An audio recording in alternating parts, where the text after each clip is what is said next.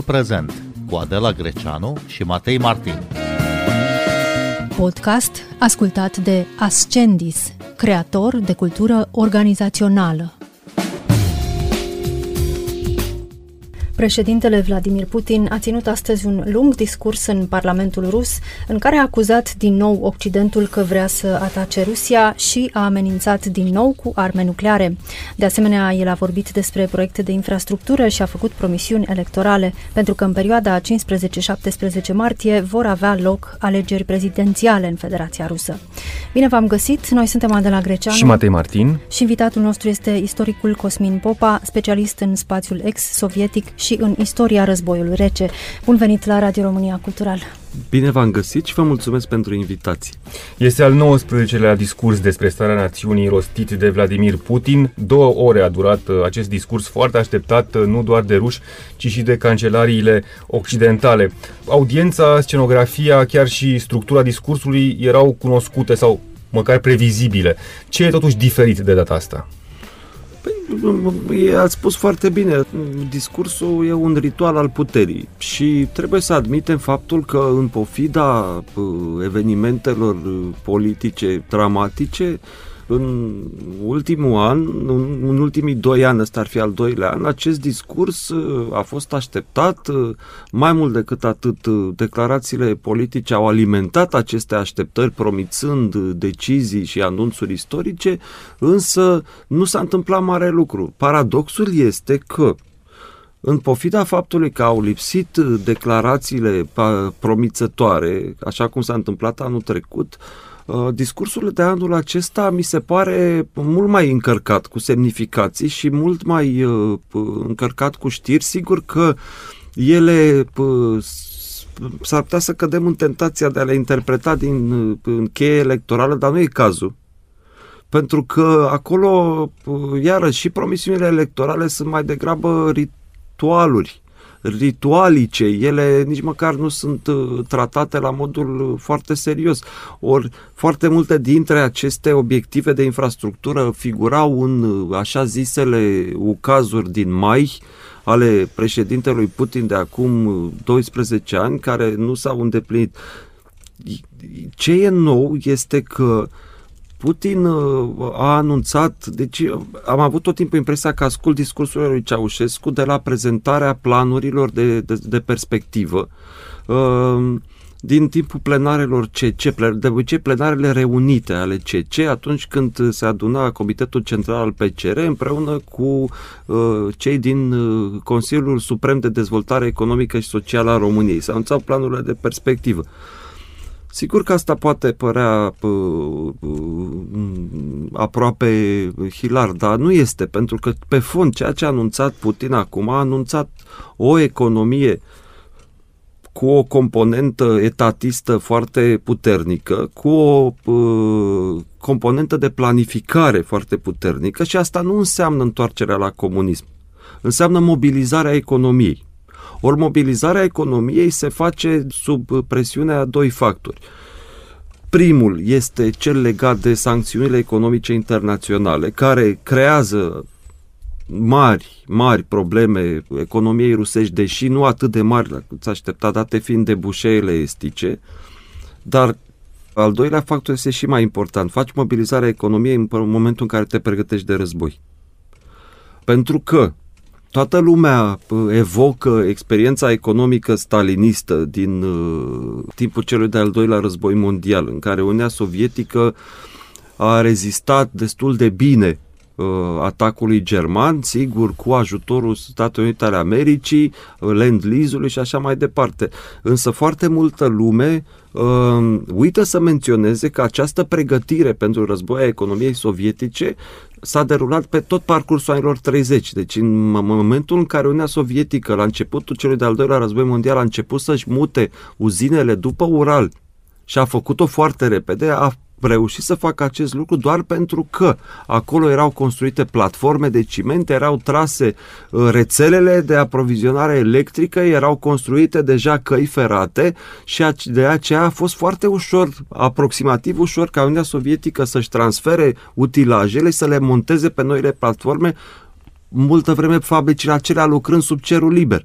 Ori tocmai este, asta este ceea ce ne-a, ne anunțat Putin uh, acum, și anume că va fi o economie planificată, puternic controlată de stat, mobilizată, a vorbit despre necesitatea reducerii importurilor, exact ca și Ceaușescu, și mai mult a anunțat introducerea unor programe financiare de natură să potențeze economisirea populației, ceea ce înseamnă că economia rusă uh, resimte niște presiuni inflaționiste foarte mari pe care deocamdată Banca Centrală le controlează prin uh, limitarea circulației de valută. Orice discurs despre starea națiunii e o perspectivă spre viitor. Cam așa și-a început uh, Vladimir Putin discursul și, uh, și au urmat uh, foarte multe promisiuni, uh, relansarea demografiei, relansarea economiei, combaterea sărăciei. A vorbit despre anumite componente ale industriei care ar trebui uh, ranforsate, întărite și așa mai departe, dar a făcut foarte puțină analiză sau analiză critică a situației de acum. Păi, dumneavoastră vă așteptați să facă Putin analiza critică a situației pe care el a creat-o? Nu neapărat, dar dacă este despre starea națiunii, te aștepți uh, la un fel de recul sau la un fel nu, de privire nu. analitică? Să fim serios. Asta e o dictatură consolidată. O dictatură consolidată care intră în uh, tipicul discursiv al dictaturilor, inclusiv al celor comuniste sau de, de, de, de dreapta. Și apropo de dictatura de dreapta, v-aș atrage atenția asupra uh, uh, unei declarații pe care a uh, uh, unui șir de declarații pe care le-a făcut pe care l-a făcut Putin în cursul acestui mesaj, cea legată de uh, uh, veteranii uh, războiului din Ucraina care trebuie să reprezinte noua elită economică și politică a Rusiei. Este ceea ce a făcut și Mussolini atunci când a preluat puterea în anii 20, când vorbea tot timpul despre tranșeocrația despre faptul că așa, la fel ca și Putin, ca exact cum a făcut și Putin astăzi, a vorbit despre discreditarea cuvântului elite, spune el, și uh, trebuie să ne bazăm pe un nou strat social care să reprezinte principalul sprijin al uh, regimului și anume veteranii operațiunii speciale, așa cum Putin numește în continuare războiul din Ucraina. Ceea ce înseamnă foarte limpede că, pentru că ele trebuie conexate aceste mesaje. Vorbești de economie planificată, de economie etatizată, de curând, la Celeabinsk au fost confiscate trei uzine dintr-un mare combinat de producere a oțelului. Vorbești despre o economie mobilizată, de reducerea importului. Înseamnă că te pregătești și de un deficit pentru că în momentul în care spui că avem presiuni inflaționiste, iată, încurajăm depunerile, uh, trebuie să reducem importurile, pentru că tot importăm, nu, nu suntem o țară suverană din punct de vedere te- tehnologic. Și sancționată pe deasupra. Puternic. Și sancționată pe deasupra. Um, înseamnă că te pregătești și, și de un deficit. Și mai mult decât atât, vorbești și despre un sprijin social al regimului, cantonat foarte exact în sfera războiului, în sfera, uh, dacă vreți, uh, expresiei sociale a războiului. Pentru că acești veterani, această tranșeocrație, care și ca și Mussolini, uh, ca și Mussolini, Putin își prezintă uh, această nouă viziune socială ca pe un demers anti-elitist. El spune elitele s-au discreditat, elitele sunt cele care au furat economia, care s-au îmbogățit, care susțin liberalismul și parte dintre ele astăzi au trădat Rusia și a vorbit foarte mult și despre combaterea sărăciei. Și uh, încă ceva, am auzit foarte adesea lucrul acesta în articole de opinie în, din presa internațională, în interviu pe care l-a acordat recent uh, jurnalistului uh, Carlson Tucker. Dar nu vreți să nu Această... mai numim pe Tucker jurnalist? De acord. Bun, Această rescriere a istoriei, uh, cum susține Vladimir Putin, de pildă, faptul că Ucraina e un stat uh, artificial, că nu există, că atacul asupra Ucrainei, operațiunea militară specială, cum o numește el, e de fapt o replică uh, la expansiunea NATO. Pe cine mai convinge? Mai crede altcineva în această teorie a lui, în afară de, poate, unii dintre compatrioții săi? Știți cum e relația între istoria pe care o prezintă Putin și istorici? Este ca și cum ai pune un medic să analizeze din perspectivă pur științifică experiențele întreprinse de Mengele în lagările de concentrare. Cam așa este relația, dacă nu știu dacă am reușit să mă exprim foarte clar. În sensul în care uh, apelul la istoria lui Putin nu are nimic de a face cu istorie, cu istoriografie. Are de a face cu propaganda.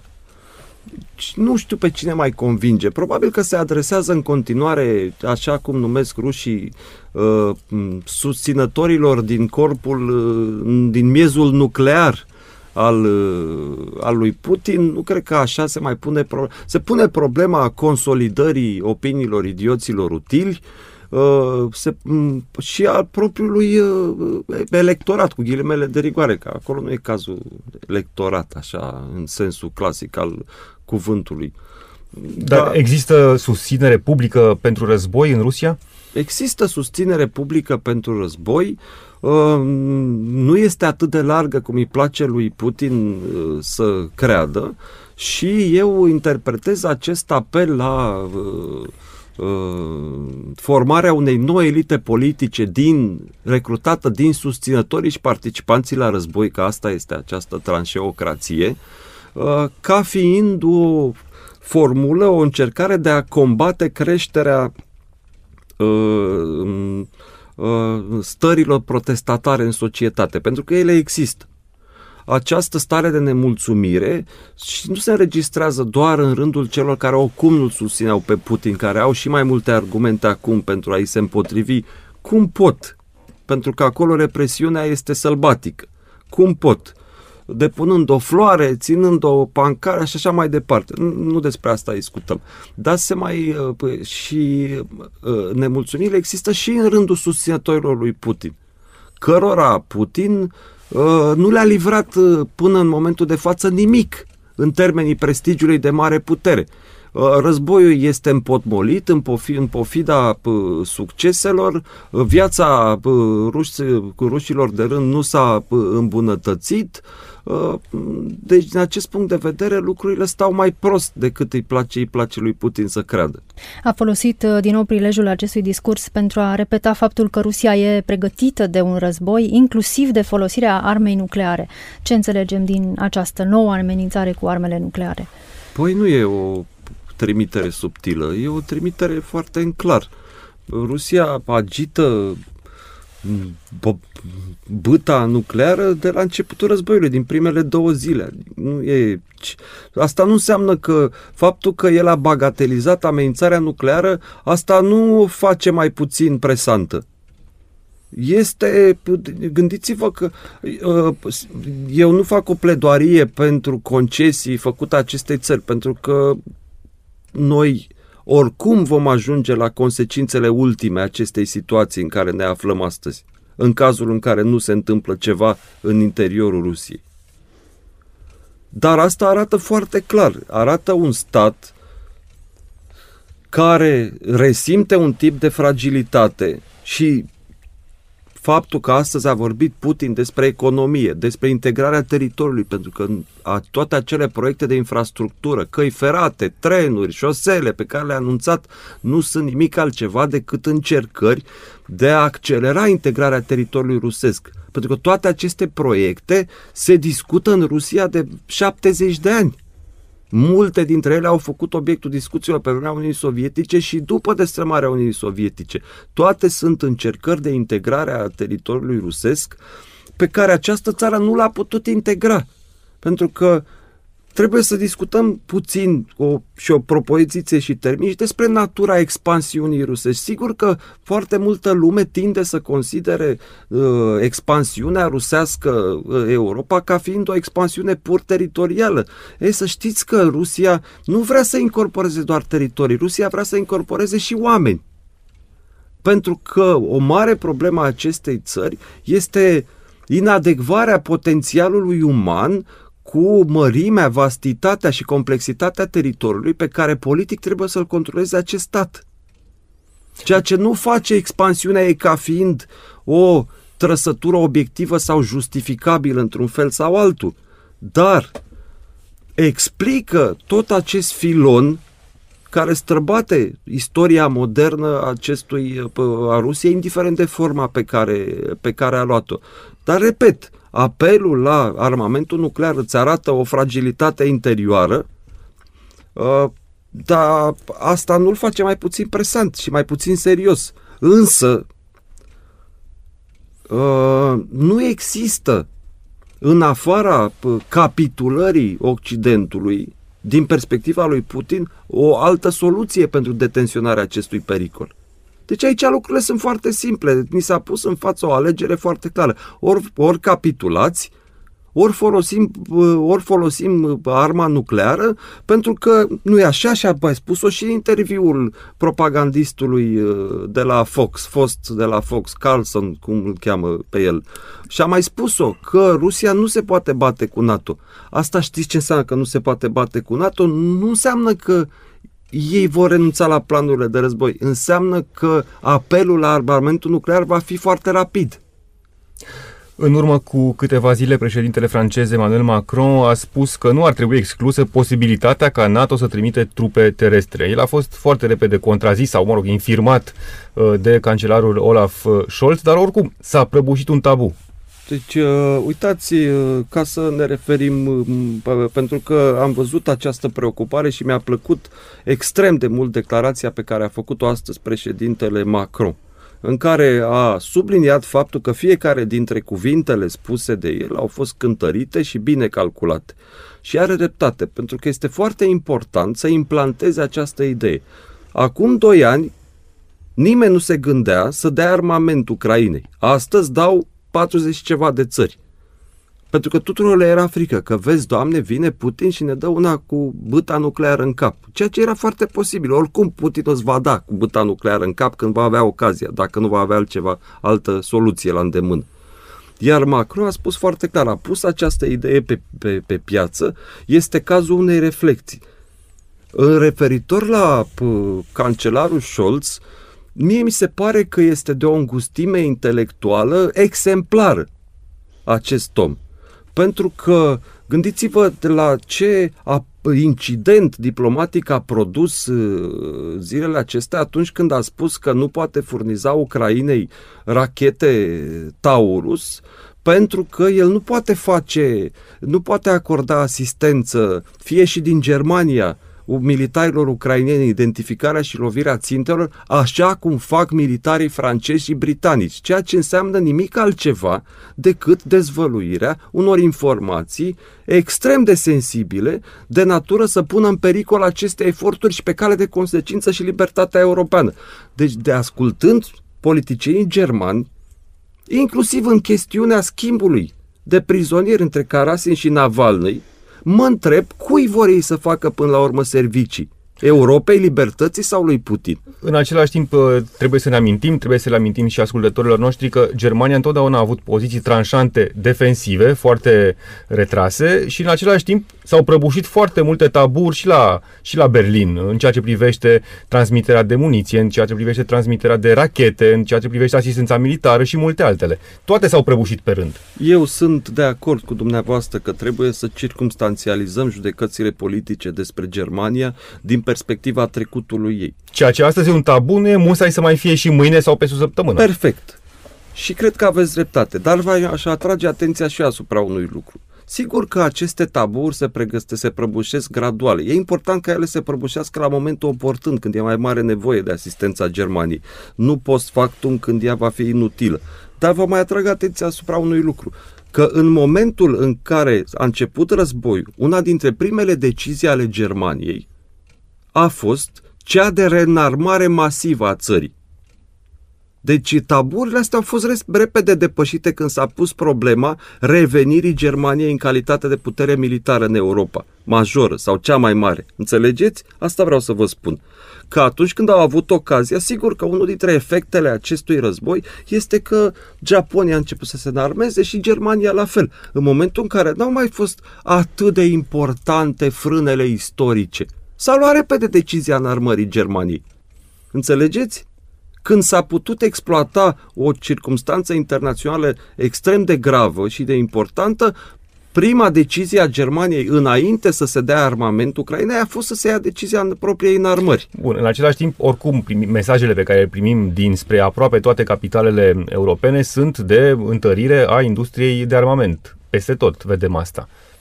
Și cu ce schimbă asta ce spuneam eu? Nu schimbă, era o completare. A, da, Adică dumneavoastră vreți să spuneți că lucrurile în continuare funcțio- că funcționează. Încep să funcționeze. Știți cum e? Nu? Știți cum e? E foarte important cine se înarmează. Dacă se înarmează România, Polonia sau Franța, se începe să înarmeze Germania. Când Germania își canalizează renarmarea masivă, preponderent către obiectivele naționale, deja prevăd că vom avea discuții foarte serioase în condițiile în care Germania caută în continuare să mențină podurile cu Rusia. Pentru că întreg succesul economic german s-a bazat pe acest acces la resurse ieftine și la piața rusească care a îndeplinit rolul unui debușeu de tip african din perioada colonială. E foarte complicat. Gândiți-vă că în tot acest proces care a durat 20 de ani, sau nu mai mult de 20 de ani, că el a început în 67 cu marele contract, în 70 marele contract între RFG și URSS. Deci acolo avem o istorie de peste 50 de ani, a format o suprastructură politică, o suprastructură economică, a format cercuri de influență, partide întregi, înțelegeți? Deci ceea ce sigur că e dramatic și complicat pentru Germania. Problema este că la un moment dat Germania va trebui să aleagă între prosperitatea construită așa cum și-a construit-o pe baza alianței cu Rusia economice, că aici e vorba de o alianță. Punct. Și ideea de libertate europeană. Cosmin Popa, să ne uităm puțin și la discursul ținut uh, ieri de Iulia Navalnaya, văduva lui Alexei Navalny în Parlamentul European. Ea a spus că Putin este liderul unui grup de crimă organizată și că pentru a-l învinge e nevoie să devii un inovator. La ce s-a referit Iulia Așa Navalnaya? este. Așa este, este perfect. Nu mai departe de astăzi, în timpul discursul lui Putin, el și-a punctat uh, discursul de o scurtă digresiune în care spunea, uite acum, referitor la transferul și la depozitarea banilor rusești în străinătate. Spunea el, uite acum ne întâlnim cu uh, prietenii noștri din business care și-au depozitat banii în străinătate și încercăm să-i ajutăm să poată să retragă ceva de pe acolo. Asta așa s-a exprimat. Da, s-a exprimat exact ca un cap al unui clan mafiot și inovativ, da, pentru că prima și cea mai importantă măsură care trebuie luată pentru a începe să ne gândim serios la contracararea lui Putin și a efectelor politicii sale, care e extrem de distructivă și intruzivă, este să încetăm să gândim în agenda lui și să mai considerăm că este o persoană rațională. Exact asta, pentru că uh, Iulia Navalnaya știe exact cu cine se confruntă. Este o persoană care i-a distrus familia, este o persoană care i-a distrus viața și nu numai ei, și altor oameni din jurul ei. Ea a mai spus că zeci de milioane de ruși sunt împotriva lui uh, Vladimir Putin. Mâine are loc înmormântarea lui Alexei Navalny. Ce potențial de revoltă credeți că are acest moment? Eu nu mă așteptam ca Putin să nu-i dea trupul lui Navalny până la alegeri.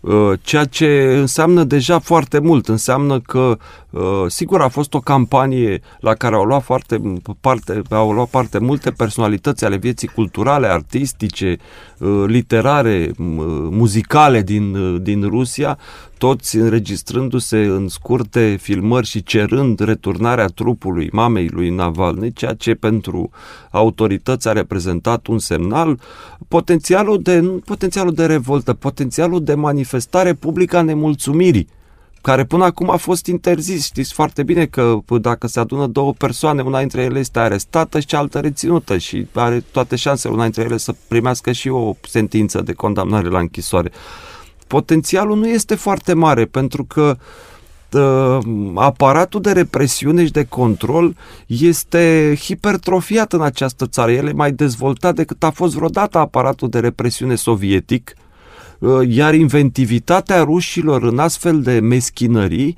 este imensă. Ea poate să meargă până la orice, până la închiderea unei părți a orașului, până la amendarea tuturor celor care se găsesc pe o stradă sau alta, adică se pot găsi foarte multe soluții. Un lucru important va fi dacă va, vor permi, va permite, dacă regimul va permite adunarea mai mult de 1000, 1500, 2000 de oameni. Dar nu trebuie să ne așteptăm că se va petrece ceva uh, foarte, foarte important acolo, decât dacă intervine un lucru pe care nu putem să-l prevedem acum, nu știu, unul dintre, una dintre persoane de acolo este împușcată sau ceva de genul ăsta, adică nu... Ar putea Iulia Navalnaya să devină vocea opoziției la regimul Putin în acest moment? Păi ea este vocea opoziției în momentul de față. Toată opoziția din străinătate a recunoscut-o ca atare. Uh, chiar dacă sunt diverse, au viziuni diferite cu privire la ceea ce se întâmplă în Rusia cu și cum trebuie uh, luptat împotriva regiunii, ea este recunoscută ca atare și cred că de fapt uh, cererea ei, care este cea mai, mi se pare cea mai curajoasă, și anume ca Putin să nu fie recunoscut, de, deși există foarte puține șanse ca acest lucru se întâmple, ca Putin să nu fie recunoscut ca fiind președinte legitim, așa cum îi se întâmplă lui Lukashenko și bine mersi în Belarus, adică și-a arestat toată opoziția de curând, a murit după, la a doua zi după ce după Navalny, un opozant din Belarus, a murit și el în închisoare, dar nefiind lumea atât de sensibilă ca în cazul lui Navalny, că de toți ne dorim ca din Rusia să nu vină numai rău, ci să vină și binele, uh, nu s-a scris foarte mult despre asta. Cred că va fi vocea opoziției. Cosmin Popa, mai sunt două săptămâni până la alegeri. Nu o să vă întreb cine va câștiga. Știm deja, știți și dumneavoastră, știu și ascultătorii. Putin uh, nou va fi diferit de Putin cel de azi? Cred că politica pe care o duce, o va duce Putin va fi diferită pentru că uh, sistemul lui nu funcționează, pentru că uh, războiul pe fond este într-un blocaj el sigur că înregistrează succese tactice, dar nu există forța capabilă să învingă Ucraina în momentul de față, ca să ne lămurim. Deci Ucraina nu e pe făraș, Ucraina nu este moartă îngropată cu pomenile făcute, cum uh, mai cântă unii pe aici prohodul, și mai mult decât atât, sunt convins că își vor lua revanșa pentru pierderile din aceste, din aceste zile foarte curând. Dar politica lui Putin va fi în primul rând și în primul rând îndreptată spre mobilizarea și spre o reorganizare a sistemului interior. Sunt convins că de, în timpul alegerilor accesul rușilor la internetul mare va fi întrerupt. Sunt convins că Rusia va trece la un tip de internet foarte asemănător cu cel din China și Corea de Nord foarte repede. Iar după aceea va urma o mobilizare a economiei pentru că Putin înțelege extrem de bine că neplăcerile de acum vin din Occident, însă marele pericol pentru Rusia vine totuși din China. Cosmin Popa, vă mulțumim tare mult pentru analiză și explicații. Noi suntem Adela Greceanu și Matei Martin. Puteți asculta timpul prezent și pe site-ul radioromaniacultural.ro, precum și pe platformele de podcast, pe Apple Podcasts și Spotify. Cu bine! Mulțumesc și eu! Pe curând!